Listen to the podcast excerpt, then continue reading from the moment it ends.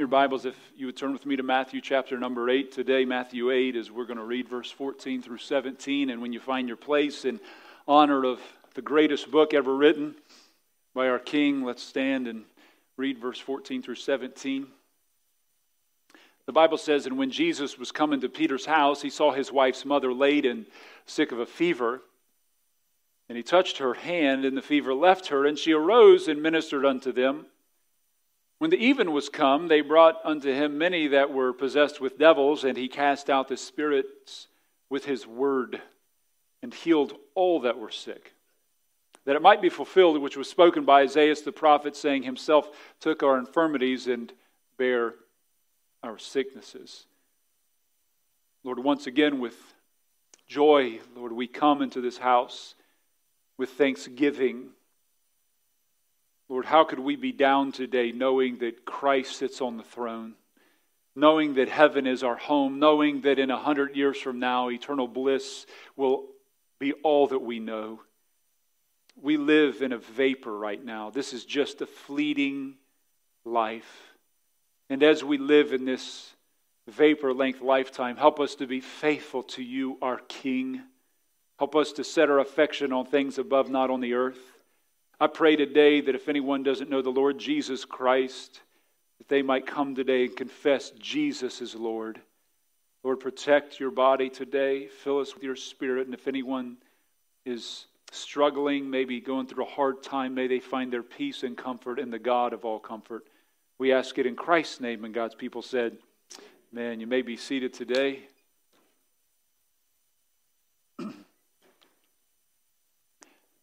The Lord has divinely desired that there would be four Gospels Matthew, Mark, Luke, and John, giving us a panorama of the life of Christ in his ministry for those years. And each of the four Gospels have a specific focus. Matthew's focus was to present Jesus Christ as the King of the Jews. Mark was focused on presenting Jesus as the servant king. We have Luke's gospel presenting Jesus as the Son of Man, and John's gospel presenting Jesus as the Son of God, God in flesh.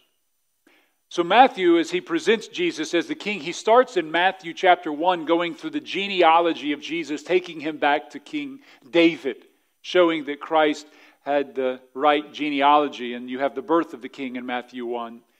Matthew chapter 2 and 3, you have the recognition of the king as the Magi come and bow down and offer their gifts. You have John the Baptist also declaring Christ in John 3 or Matthew 3 at his baptism.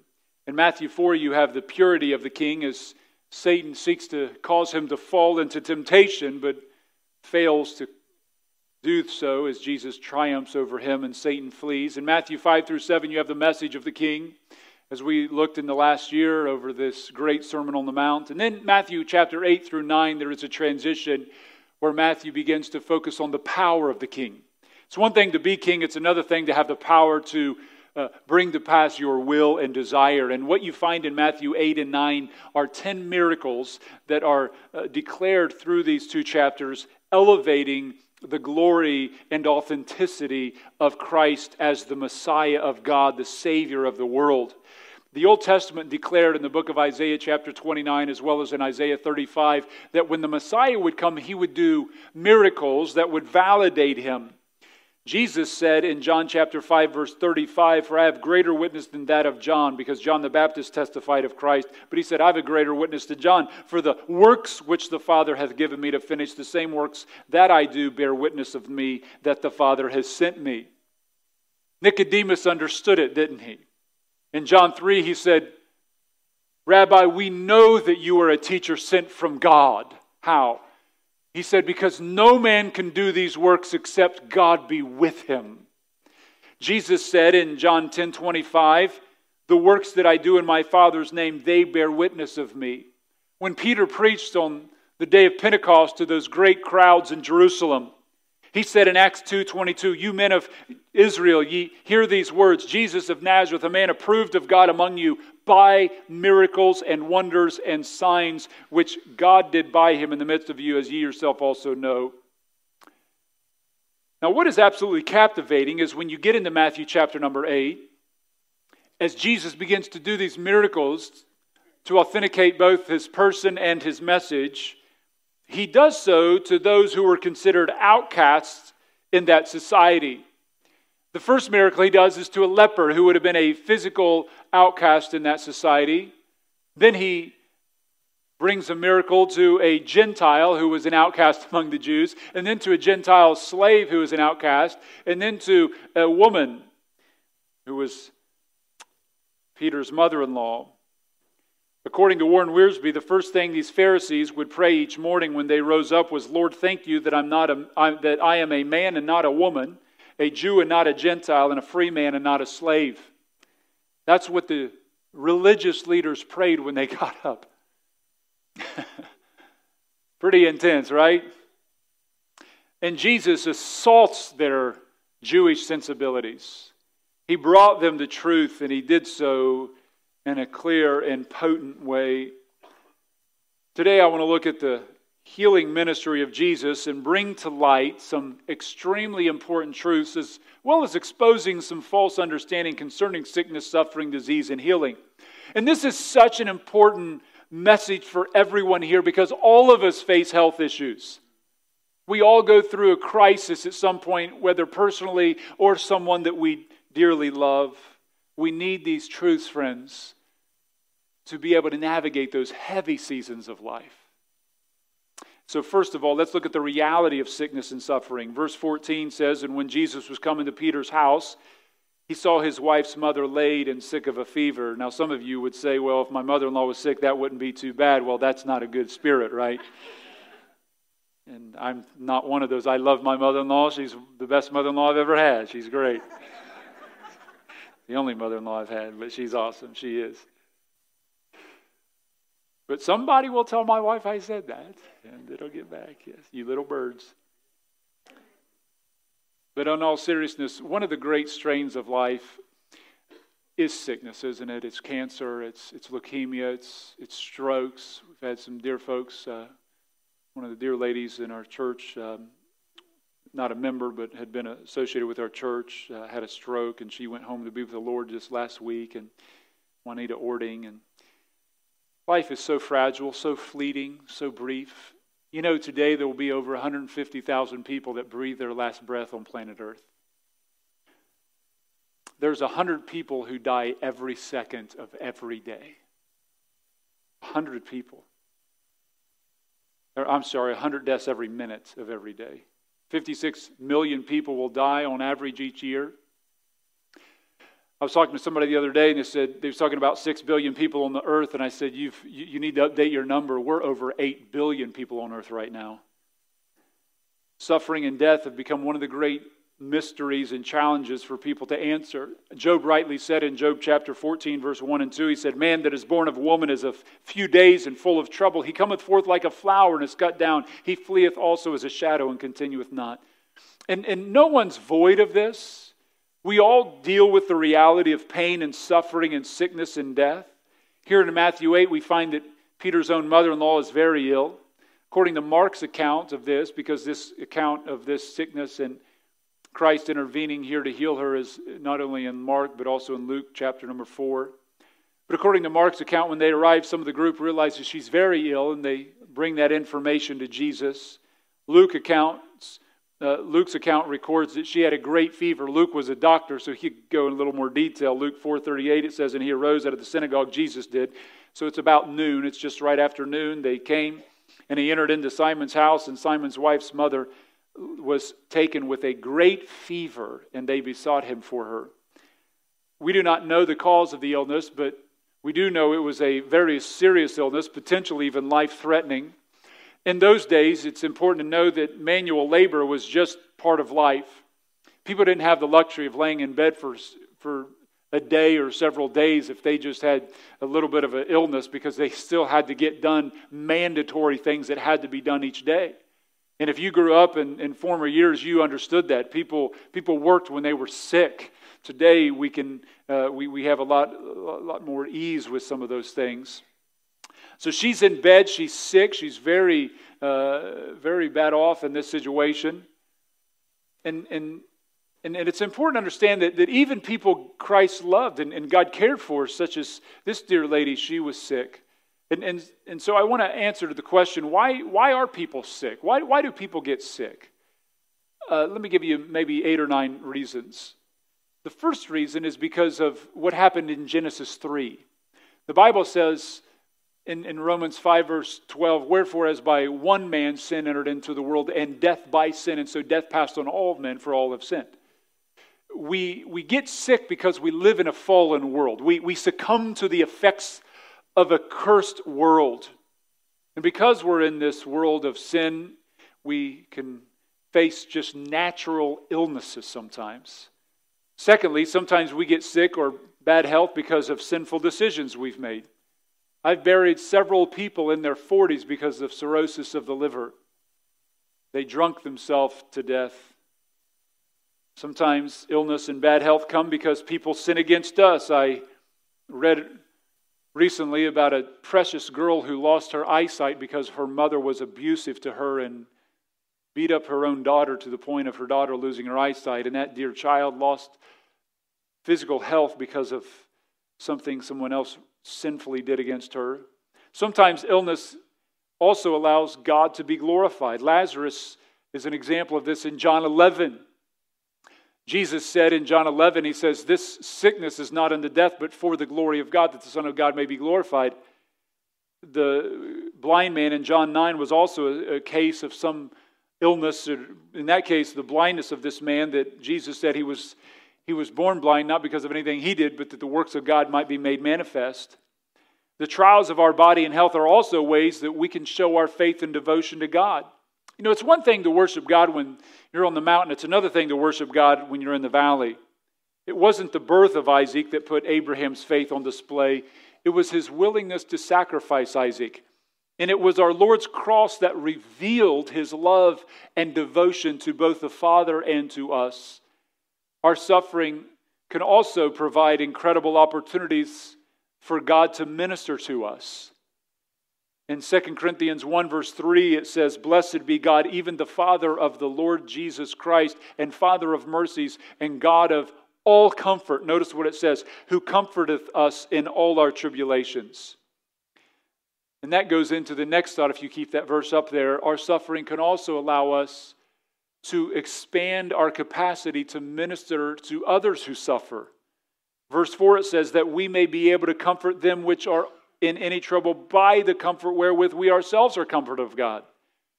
You know, we've had dear folks in our church who faced cancer, and, and I'll have sometimes, hey, can you go talk to so and so? They have cancer and going through that treatment that you also went through. And, and there's something so comforting to talk to somebody who's gone down the same road. Sometimes we have uh, folks who've lost their spouse, and, and we'll have them talk to people who, who've been in those same situations who, because I've never lost a spouse, so I, I don't understand that. And I can, I can give scripture and prayer and love and care and support, but there's something special about someone who says, Listen, let me tell you, uh, when, when I went through that, what helped me. And, and boy, I tell you, that is such a powerful grace that we can have one of another. That's a wonderful way we can minister one to another. And you need to understand this, Christians and, and friends that, that your, your pain is not wasted when you give it to God. The, the suffering that you go through, God can redeem that pain and use it for something wonderful in your life as well as in somebody else's life. Uh, sometimes there's more benefit than the physical health that we can have. Sometimes there's greater works that God is accomplishing through our sicknesses. We also need to remember that our greatest physical decline will one day ultimately bring us into the presence of God. So when the worst comes to us, which is physical death, it brings us to the best, right? Uh, we close our eyes in tears of death and we open them in tears of eternal glory in the presence of God.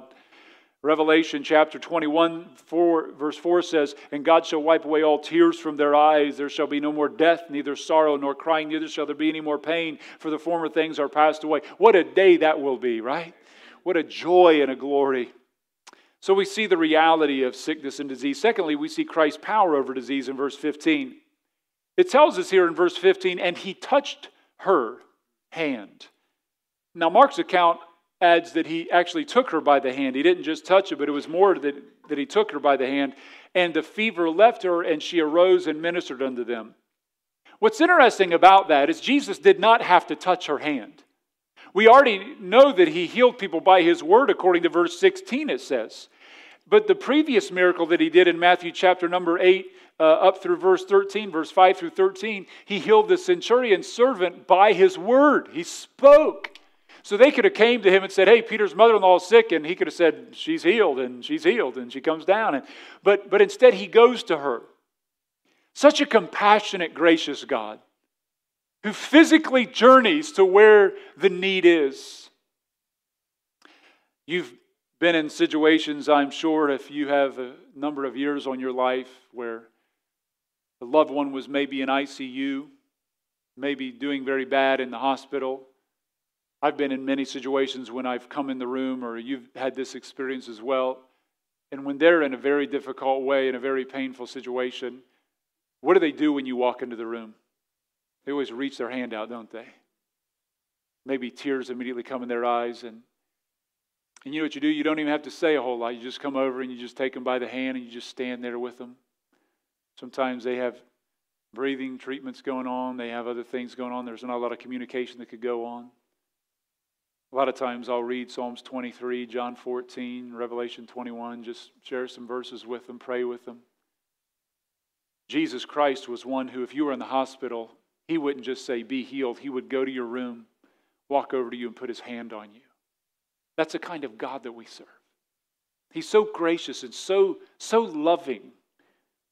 The Bible says he's the God of all comfort who comforts us in all our tribulation. Matthew here shows the third miracle of our Lord after coming off the mountain. And again, he's, he's displaying his power over disease. Do you remember when John the Baptist was in prison and he sent to Jesus and he says, Are you the one or should we look for another? John was going through a time of doubt. And, and, and how did Jesus respond to that? In Matthew 11, verse 4 and 5, it's Jesus answered and said unto them, Go show John again those things which ye do hear and see. The blind receive their sight. The lame walk, the lepers are cleansed. You know what he's referring to? He's referring to the things that he did that were supernatural works that were spoken of in Isaiah 29 and Isaiah 35. What's interesting about that is John the Baptist comes on the scene in Isaiah 40, right? Isaiah 40 is a chapter of the Old Testament written 700 years before John the Baptist was born, saying that John the Baptist would be born and he would be the voice of one crying in the wilderness, Prepare ye the way the Lord, make straight his path, a desert and the highway for our God. He says, Go tell John the things that you've seen. Tell him what was written about and how it's come to pass through the miracles that I've done. The dead are raised to life, the blind receive their sight, the lame walk, lepers are cleansed, the gospel is preached to the poor. These, these miracles were undeniable. They were so staggering that the most ardent opponents of Christ could not deny the miracles. They just had to slander him by saying Satan must be empowering him.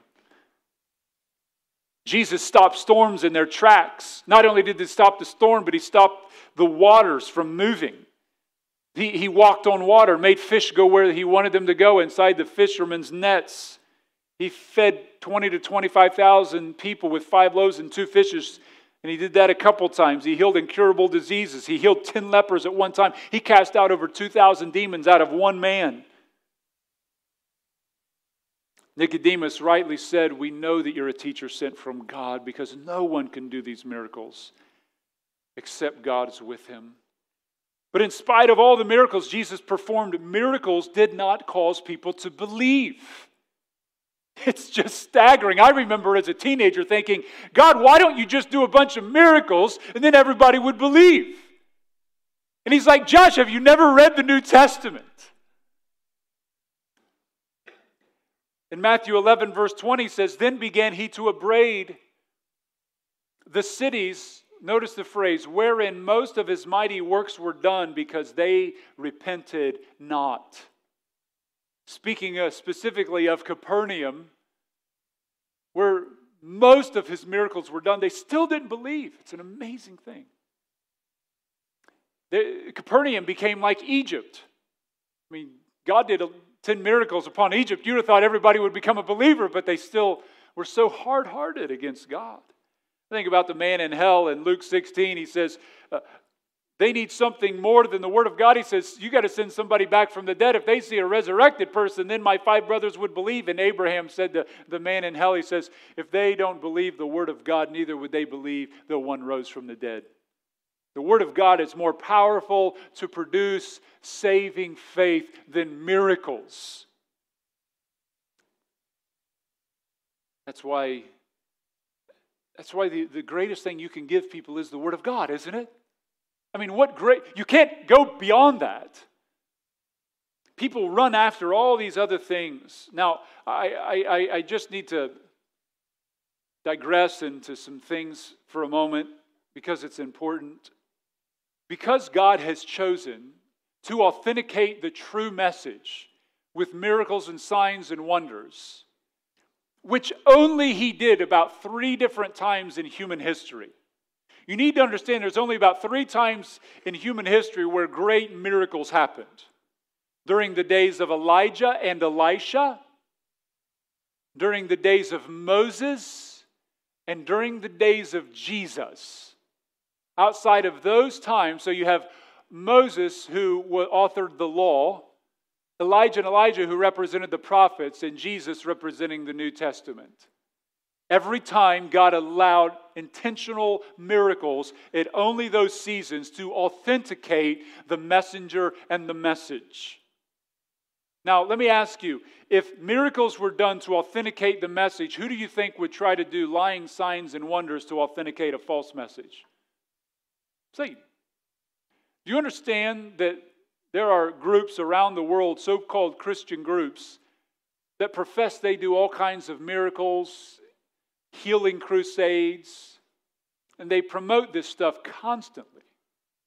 Jesus said in Matthew 24 24, There shall rise false Christs and false prophets, and shall show great signs and wonders, insomuch that if it be possible, it were possible, they should deceive the very elect.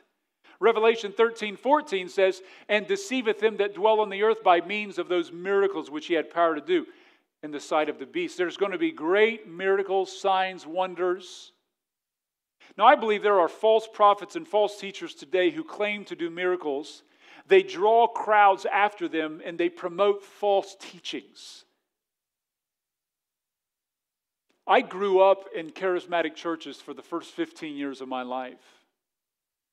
I was around churches that were always speaking in tongues, slain in the spirit, supposed miracles, all the time. I, be- I believe that. I was a Benny Hinn fan. I mean, this, is, this is what I grew up in. And um, I can tell you that's a, that, that road ends in a painful way. You, you, one of the things that just saddens me so much when I look across Christendom in the world is the lack of discernment among God's people. It just blows my mind how people follow some of these false teachers. I, I can't even understand it. I don't understand how they just, I mean, like, like you, you can just peel back and see it. It's so clear. And I don't know if whether they're, I, believe many people in these charismatic churches are truly saved. And I believe they're genuinely in love with God. And, and, and, and but, but I, I do know there's a large percentage of people that can be in some of these groups that can be very deceived. And they, many of them can have faithful teachers, but some of them have very false teachers. I, I could do things to deceive you. As a pastor, just know that I could be a deceiving pastor if I wanted. And one way I could do that, and I could do this in a way to make you think that I'm like some ultra spiritual person, like I have some special anointing by God. And if I wanted to do that, this is what I would do. I would come up here today and I would say something like this You know what? I didn't even prepare a sermon today. I'm not even going to prepare anything. I, you know what? I feel like God has, is going to give me something this morning to give to you. And, and, I, and, and you know what? God's telling me right now that there's, there's three people in this room that have cancer. And he's telling me right now that God's going to cure you today. He's going to do a miracle. And I could stir this congregation up and people start clapping and getting excited. And God's going to work in your life. And, and if you have leukemia, God's going to. And I can start rowing people up and getting them into emotionalism. And then what you, and I'd say, you know what, God's given me a word right now. He's given me a word. There's a message coming directly from God. And I could start saying it. And then you would begin to think, you know what? That must be an ultra spiritual guy. When God doesn't speak to me like that. And God gave me a vision last night, last night upon my bed before I came today, and I began to pour out to you something God supposedly told me in a vision. And all of you would think, you know what, God, that, that is an anointed man right there. You know why we don't do that? Because there's nothing special about me, but there's everything special about that book. We lift up the Word of God. That's where we go to the law and to the testimony. If they don't speak according to this book, let them be silent. We're not looking for a new word from the Lord or some vision or dream. We just, I don't need a vision when I have a verse. Amen. You know how many miracles John the Baptist did? Nothing. You know how many people he healed? No one. You know what he did? He stood up and he preached the word of God. It's what we do. You know what? Did y'all feel that level of deception that could happen? Was that kind of like, ooh? You, you, you understand what I'm saying? These guys that want to sometimes pad their pockets, gain influence. I can, I'm telling you, I could do that if I wanted. I would be a false teacher, and I, I would have to lose my soul to do that. But what a tragedy that goes on. And I, I need to point out one group that's, that's taking worldwide influence right now is a group out of Redding, California. It's called Bethel Church. Bill Johnson heads up this group. They produce a lot of music. They hold firmly to what's known as the New Apostolic Reformation. They have apostles. There's no present day apostles. Apostles had to see the risen Christ and be called directly by him to be apostles. Apostolos, I understand the Greek word. There's two different meanings to that. One is we're all an apostle in the sense of one who is sent. The word apostolos just means sent one. So God has sent all of us to proclaim the gospel. But, but there is a difference between apostles being sent and the 12 apostles. That office has closed with the New Testament but it elevates men. It makes people think they're super spiritual. They emphasize in that group experience over Scripture, mysticism over the Word of God, and what the apostles have to say over the plain text of Scripture. They elevate their spiritual leaders as miracle workers. They've overemphasized spiritual warfare. Everything's a demon of something. You have a demon of depression, a, a demon of a, a, headache, a migraine. You, you, you need to get rid of that demon of finances. Everything's a demon. At Bethel and charismatic, many, many churches around the country, they claim to be able to heal and do miracles. They have all kinds of supposed signs and wonders, and they follow them up with blatant false teaching. They have, um, according to Bethel, physical healing was purchased in the atonement. Many teach inside of the charismatic churches that salvation not only involves spiritual healing, but physical healing. Now, currently, you need to be healed physically now. Once Bill and his wife, Beni Johnson, declared that Redding would be a cancer free zone. In Redding, California, only to have people who sadly died of cancer in their church. They also say that Christians should never pray for healing by saying, If it is your will, God, because by faith we know it's His will. I've had people say that to me. Make sure you don't say if it's God's will. Really? I thought Jesus prayed that. Didn't Jesus pray that? Lord, let this cup pass from me, nevertheless, not my will, but thine be done. Shouldn't we pray for the will of God? Johnson alludes to Isaiah 53 5, and it says this But he was wounded for our transgressions, he was bruised for our iniquities. The chastisement of our peace was upon him, and with his stripes we are healed. Peter brings up this passage in 1 Peter chapter number 2, verse 24. He says, Who his own self bear our sins in his own body on the tree. What did he bear on the, on the tree? His, our sins in his body on the tree. That we, being dead to sin, should live unto righteousness by whose stripes we're healed. He's talking about salvation. cleansing of our sins. Peter is clearly referring to that spiritual healing. Now, here in our text in Matthew 8, Matthew alludes to this as also including physical healing. He says in verse 17 that it might be fulfilled which was spoken by Isaiah the prophet, saying, Himself took our infirmities and bare our sicknesses. What you need to understand in verse 16 and 17 is Jesus was at this time literally eradicating sickness from all Palestine. I mean, he healed everybody.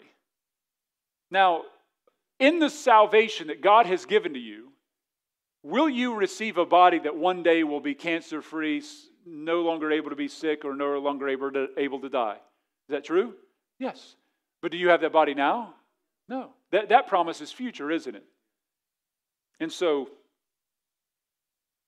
the, the, the promise, I like what uh, the Expositor's Bible commentary says. He says, from the perspective of the New Testament writers, the cross is the basis for all the benefits that accrue to the believer. But this does not mean that all such benefits can be secured at the present time on demand, any more that we have the right and power to demand our resurrection body now. So we can't claim healing now because we can't claim our bodies now. So all he's saying is in, in verse 17 that, that this is salvation, but, but your bodies will be totally eradicated from all sickness. But that's future. And he's given us a picture of that future reality by what he was doing in Palestine in that day. Just cleansing everybody. This is Revelation 21, verse 3 and 4 that he wipe every tear from your eyes and be no more sickness, death, sorrow, pain. But there's nothing wrong with praying, if thy will be done. That's the right way to pray, actually. Hank Hanegraaff said healing is provided for the, in the atonement, but it is not guaranteed prior to the general resurrection and consummation in history. At Bethel, they have a Bethel School of Healing. They had uh, some sad stories, though, that happened. One man in their neighborhood had an asthma attack. Some of the students that were part of their supernatural school of healing there did not call an ambulance, but wasted precious time trying to heal the guy who ended up dying because they didn't get someone there in time. They have a dead raising team who claims to have resurrected 12 people from the dead. And then tragically, in 2019, they had a um, one of their lead singers. They had a two-year-old daughter who died. So sad. But instead of planning a memorial service and having a funeral, they spent a week trying to raise her from the dead, and it gained national attention. And tragically, obviously, the conclusion is she never came back to life. The reason I'm telling you this is because Jesus warned false teachers would come doing miracles or saying they're doing miracles. And, and, and, and this stuff's going on now. And me preaching this is not me being faithless, it's actually me being faithful to the Word of God. There is an importance for you to be warned of these things. Because if you believe that it is the will of God for you to be healed and you're sick, then you're out of the will of God. Right? And if you don't get healed, then you don't have enough faith in God. So, so what's wrong with you?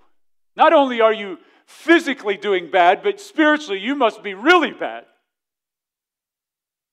And how can that affect somebody's life? You think that's beneficial? You think, I've seen people's life be ruined by that theology.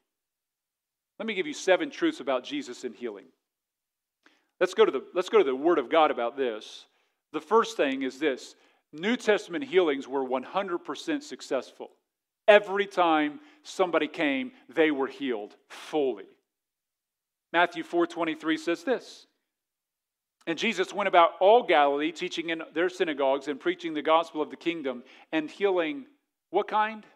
All manner of sickness and how many? All manner of disease among the people. You know, one thing you'll never find in these supposed healing crusades is a clear organic issue coming back, like a withered hand that was totally, or, or a missing body part, or somebody who's literally paralyzed and medically verified to be so. They, they, it's always like some internal thing you can't see. You have back pain? right? Yeah, I have a bad kidney over here or something. It's never organic. Matthew 8 16, look what he says here.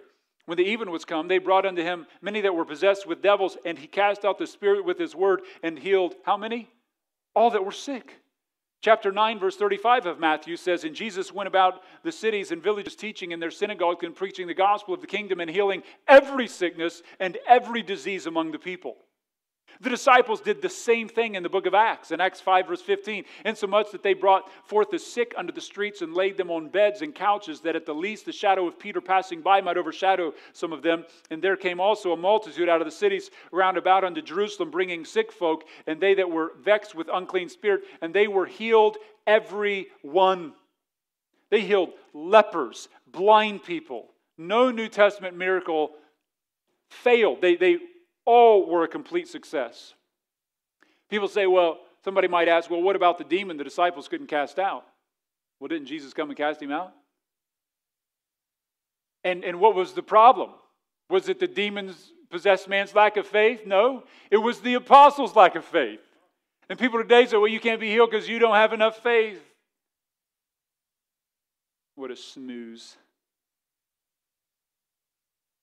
I don't know if that's the right way to preach it, but what about Jesus healing the blind man who first, do you remember the guy Jesus heals and, and then he sees trees walking around? He says, Tell me what you see. He says, I see trees, walk, men as trees walking around. And Jesus then fully heals him. It was like, well, see, Jesus is struggling there to heal the guy. what Jesus did there was he had been teaching his disciples and rebuking them for their lack of spiritual sight. And then the next miracle that he does is a guy who's blind and he lets the guy be healed halfway. And he's like, This is what you guys are like. You don't see, you need some spiritual discernment to see the truth. Then he healed the guy the whole way. It was a, it was a point being made. Again, every New Testament miracle was 100% successful. Don't get me wrong, I believe God heals. Don't ever leave Lighthouse and say, oh, Preacher Josh doesn't think people can, or God can do miracles. God doesn't heal. No, He does. And there's been people who've been healed by things that God's been gracious. I didn't heal anybody. Nobody here's ever healed anybody. It was all of God, all of grace, all of His will. ABC Nightline report of Benny Hinn. Hinn admitted, according to ABC Nightline, that he doesn't have medical verification of any of his healings. In fact, some of his supposed healings have turned into outright false. In Kenya, Africa, there were four seriously ill patients who were, who were released from the hospital to go to these miracle crusades. All four men who came to the crusade died. All four. They have, they have crusades where these people from other countries, many poor, extremely impoverished, come and they give their money, and, and they have whole groups of people in wheelchairs. And when it's over, they go home. I've watched interviews with these people who weep. They thought that they were going to get their miracle, and they go home devastated. So sad. Benny Hinn, Benny Hinn himself has a heart condition. He says that God has not cured, even though he says he believes that God has promised all our healing whatsoever. He says that means not even a headache, you should have a sinus problem or a toothache, you should have nothing. But he himself has a heart condition. And his parents had suffered from serious medical issues. Benny Hinn said, quote, That was a very difficult thing for me because I told my daddy to believe. But he died. Now I don't know why. He goes on to say his dad died of cancer and his mom of diabetes. Interestingly, the pastor and his wife at Bethel both wear eyeglasses. Isn't it ridiculous? Like, I don't know how people don't open their eyes. And, and, the reason we need to understand this, I'm not trying to be cruel, I'm not trying to be mean, I'm trying to protect people from delusional teachings, false messengers. Because if God wants everyone perfectly healed now, and you're sick, then it's your fault. You're off. You need to repent and believe God, and it's, it's just not the case. Secondly, New Testament healings were undeniable. Among the most antagonistic people in the gospel, they could not deny the miracles of Christ. You know, after hundreds of crusades, of Benny Hinn, who's really the most notable one of these guys on TBN, the Christian Research Institute has, was given by them the three best healing cases from Hinn. After they researched it, they said all three cases were poorly documented and confused. They said, and this was a Christian research that tried to see if there was evidence. They said if this is the best evidence that Hinn can muster after years of miracle rallies, with his staff working at each rally to document cases of healing, then there is no credible evidence that he has ever been uh, involved in a bona fide healing. Compare that to the New Testament, where in John 9 or Acts 4, the antagonists of Christ could not deny the miracle. It was so impossible. They're like, this has to be of Satan. In 2001, HBO documentary entitled A Question of Miracles followed the lives of seven people for a year after, the, after they had supposed healing at these miracle crusades. At the end of the time period, Anthony Thomas, the film's director, said that not one had actually been healed. He said, If I had seen a miracle at Hinn's crusades, I would have been happy to trumpet it, but in retrospect, I think they're doing more damage to Christianity than the most committed atheist. I grew up with it. This, is, this was my life. Like, I, I, I, I was just like, man, this guy is so. I mean, God, I, I remember thinking, God speaks right to him. Uh, that's what I would think. Just blown away. New Testament healings were immediate and spontaneous. That's a third truth. All of them happened. And they were also spontaneous and immediate. They were immediately healed. There was no like you know, you're 50% better. I remember one dear lady in this church who came to this church and I, she said, You know, God's going to heal me. God's going to heal me. And I said, Listen, you need to understand that sometimes God's will is for us to be healed and sometimes He takes us on to heaven. And, and that's where our eternal healing is. But, but, uh, she got upset and she went down to a church about 10 minutes down the street who supposedly does healing stuff there. And she, she couldn't wait to write me back and say, you know what, I was at a healing thing there, and, and I felt this heat come through my body. This is what she said I'm 65% better now. God healed me. Well, I'm glad you're feeling better, but there's no 65% in this book. I'm not trying to be mean, friends, but that's deception. Let me give you an example. When I was in high school, I shouldn't probably say this because there's probably some rotten young people that'll do this. But I remember we, we said, let's, uh, I heard about people so coming to like um, um, just the power of persuasion. So you would, you, you would tell somebody something, if enough people told them, then like they would believe it. So, so we had like 10 of us that went up to this kid and we were like, I said, man, you look sick. Like, you feeling okay? And the first thing they do is like, oh yeah, I'm feeling fine. I'm like, seriously, man, you look like you're off a little bit.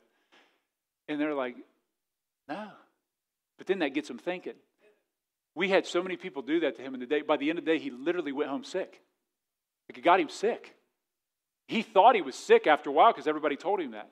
I can tell you, the power of persuasion is an incredibly powerful thing. If you have somebody, you're healed, you're healed, you're healed, you can begin to believe it. And you can mentally begin to persuade yourself that you are. But that may improve you by, say, 65%. There was none of that that went on in the Bible. Fourthly, New Testament healings were done, not done for money. You know, Jesus never healed for money. In fact, Peter was offered money in exchange for healing power by Simon Magus in Acts chapter number 8. Listen how Peter responds to him. But Peter said unto him, Thy money perish with you because thou thought the gift of God may be purchased with money. Today, TV preachers have no problem asking for your money in response for healings. During a TV praise-a-thon, Benny Hinn said, I believe that God is healing people. Why are they making a pledge tonight? They're getting healed, making a pledge. Make a pledge, make a gift, because that's the only way you're going to get your miracle. As you give, the miracle will begin. They pull in an estimated $100 million a year. Oh is that nuts? Who are these people? Are you watching online? And you know what the Bible said if somebody proclaims something and it didn't come to pass, reject them, right? And in the Old Testament said you really they need to be killed. I'm not saying he needs to be killed. I'm just saying that's what the Word of God was saying in the Old Testament. Praise God, we're under grace right now for these guys' sakes, I guess. The next reality. A fifth is Jesus avoided publicizing his healings. In Matthew 8:40 it says, "Tell no man." Matthew 9:30, "Tell no man." Yet these divine, supposed divine healers, they publicize it, they parade it around. A, sixth reason is new, a sixth reality of New Testament healings. New Testament healings authenticated a true message.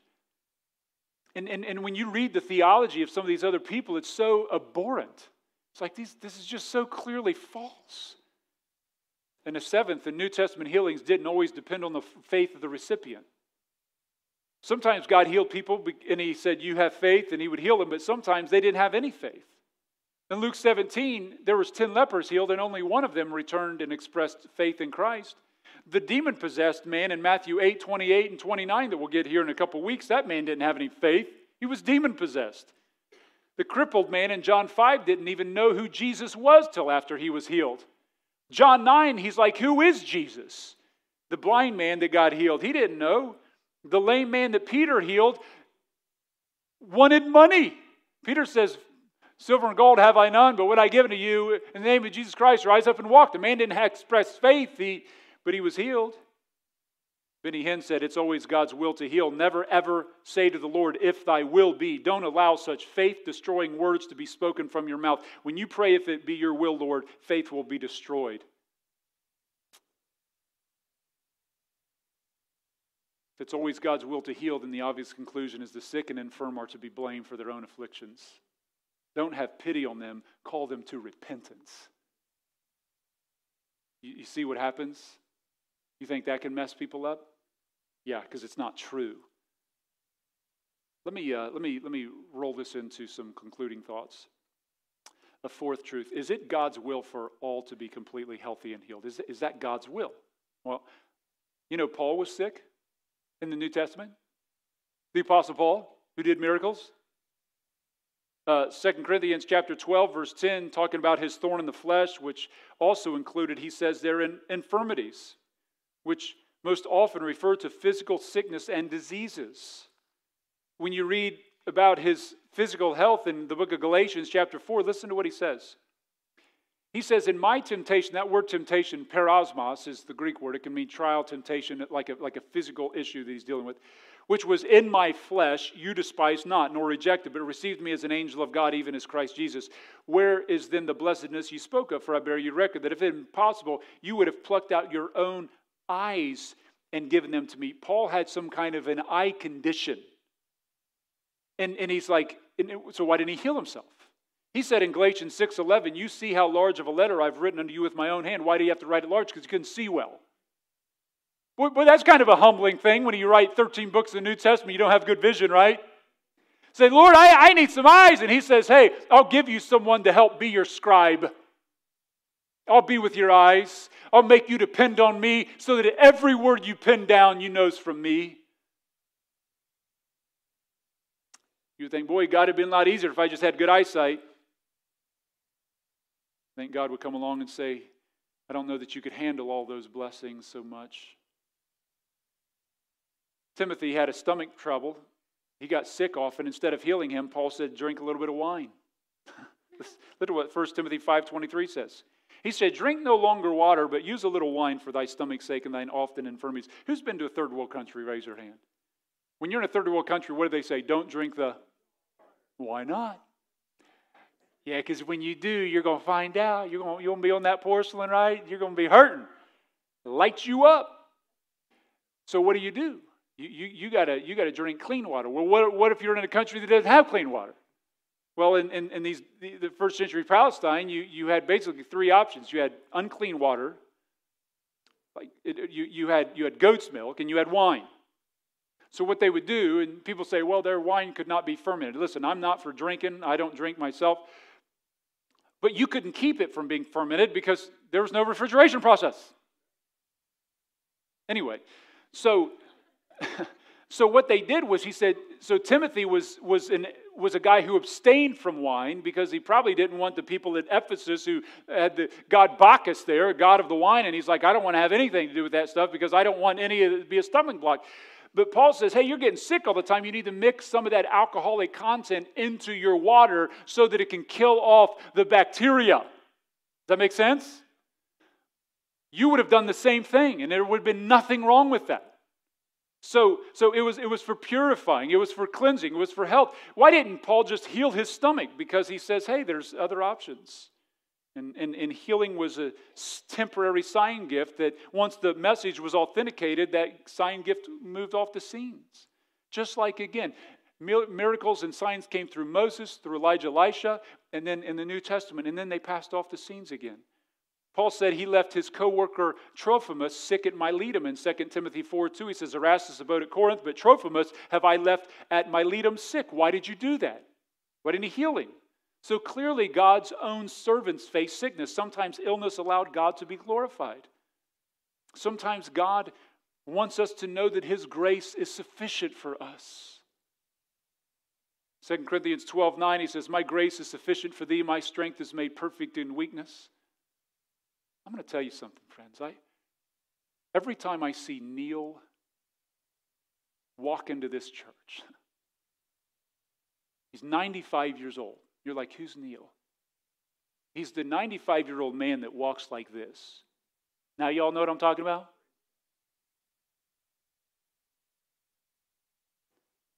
Ninety-five years old. He's at the early service. I said, "Time change ain't gonna hurt you," and he's like, "Nope." He's like, My watch updated, it got me up, and I'm here. Drives himself. How many people think that they he's he's 95 and he's like this for good, forever? Every time I see him, I'm just humbled. I'm like, Josh, you better have prepared a sermon that's worthy of faithfulness like that. To honor the Lord and to bless his people. And there's some people, you're sitting at home right now. that hour got you. If a 95 year old man can get up and be here, what reason did you have? Don't turn me off because I'm not done yet. They're like, yeah, yeah. I'm going to turn him off. He offended me one too many times. Yeah. Keep it on. Get on your knees. Right? But I can tell you, friends, when, just know when you go through some trials in life, people see that and they think, man, their God must be real. Their, God must be great. I mean, they, they have every reason in the world to, to, to seek to blame God and cast Him aside, but they are clinging to Him. Man, God must be amazing. The world needs to see us sick. The world needs to see how we take illness. The world needs to see how we take death. The world needs to see how we take what they take. And we say, you know what? God is faithful. Listen, one day He's going to cleanse us of every illness. But until that day, Lord, if it be your will that I'm sick, let me be sick, but let it all be for your glory. I would love to be healed. I'd love my family members to be well. I'd love this person to be cured. Lord, we pray for that, but we trust you. We trust you. You know what Paul said? God, can you, can you get rid of this thorn in the flesh, this messenger of Satan buffeting me? And God said, Paul, you're in danger of pride. You have been given so much. And for Paul, the greater danger was not a message of Satan that was buffeting him, the greater danger was that pride would fill him. Better to have a satanic attack upon your life than pride attacking your life. That's how deadly that evil is. The next time you get sick or face a health issue, pray God will graciously heal you. Believe that He can. God, I know you can. I know that you have the power. I trust in you. But pray as Christ prayed Lord, let your kingdom come. Let your will be done. You do with your servant as you see fit. Realize God can and use can and will use our illness for his glory. You know, God can use our illness to cause us to be humble. Anybody ever found yourself humbled because of some physical difficulty you went through? Yeah. Yeah, we've been humbled. Was that a good lesson? Yeah. We, we, didn't want it, but that was a healthy thing for us. Also, it causes us to depend upon the Lord. Anybody found your prayer life increasing when you went through those physical trials? Prayed more than you ever have, seeking the Lord? You said, God, I want to get serious. Some of you are here today because you went through some kind of physical something and it drew you closer to God or increased your faith. I've had people who've led other people to Christ in the hospital because they got sick and went to the hospital and some physical issue happened to them, and that person ended up getting saved. We have a dear lady in our church now who, who's a member of our church because there was three of us that, that, that met her over at the hospital, and by the third person who invited her to church, he's like, all right, I'll come. I was number two in the list, but I wasn't good enough to come for it. There was somebody else that had to invite her. But God loves people so much that He will allow us to go through physical hardships. You say, how, how could God be so mean to let us go through physical trials to, to even bring people to salvation? Didn't Christ do that Himself? Christ took death that we might have the gospel. Pain can cause people to repent. It can remind us of our own mortality, it can cause us to set our affection on things above, not on things of the earth. The benefits are incredible. And then let me close with one final thought in verse 15. Look what he says as we wrap up. It says, And he touched her hand. Jesus touches her hand, and the fever left her, and she arose. And what did she do, friends? And ministered unto them. Isn't that great? The first thing she does after she's healed is she serves. What has your response been to the grace that God has poured out on your life? Psalm 116, verse 12 says, What shall I render unto the Lord for all his benefits toward me? You, are you serving the Lord with your life? Are you involved in the ministries of Lighthouse anywhere? You need to be.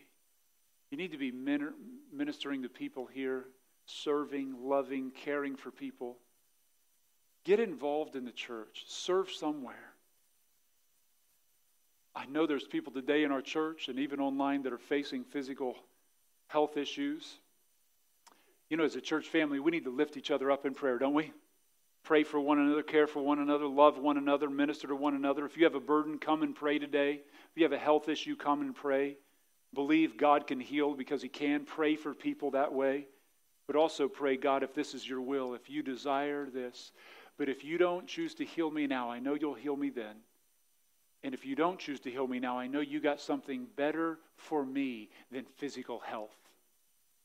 There's literally things God has like, like for Benny Hinn's and people, they think the pinnacle is good physical health, but that's not the pinnacle. The pinnacle is being right with God. That's the highest mountain you can come to. And God will use the lesser things like physical trials to bring you to the highest place. And so see that grace that can bring you to those realities. Today, if you don't know Christ, I'll be down front. We have men and women that would love to talk with you, that could share with you from the Word of God how you could be saved. But if you need to come, and maybe today you need to cast a burden upon the Lord, maybe you've been carrying something. Why don't you turn it over to God? Maybe you have. Maybe you have some kind of guilt in your life, Lord. Are you punishing me for some, you know, sin can produce sin, sickness in our life. But many times there's other things God's teaching us growing us, molding us. Maybe today you just need to come and surrender to God. Maybe some area you need to begin serving in. Why don't you come today as we sing? Let's all stand. Let's all stand. Father, we just thank you for your word today. It's our joy to gather, it's our joy to be here. Thank you for your word, your truth, your gospel. We lean into you today. Thank you for opening our eyes and our ears to your truth. We don't want to be as the disciples who saw men as trees, but we want to see clearly.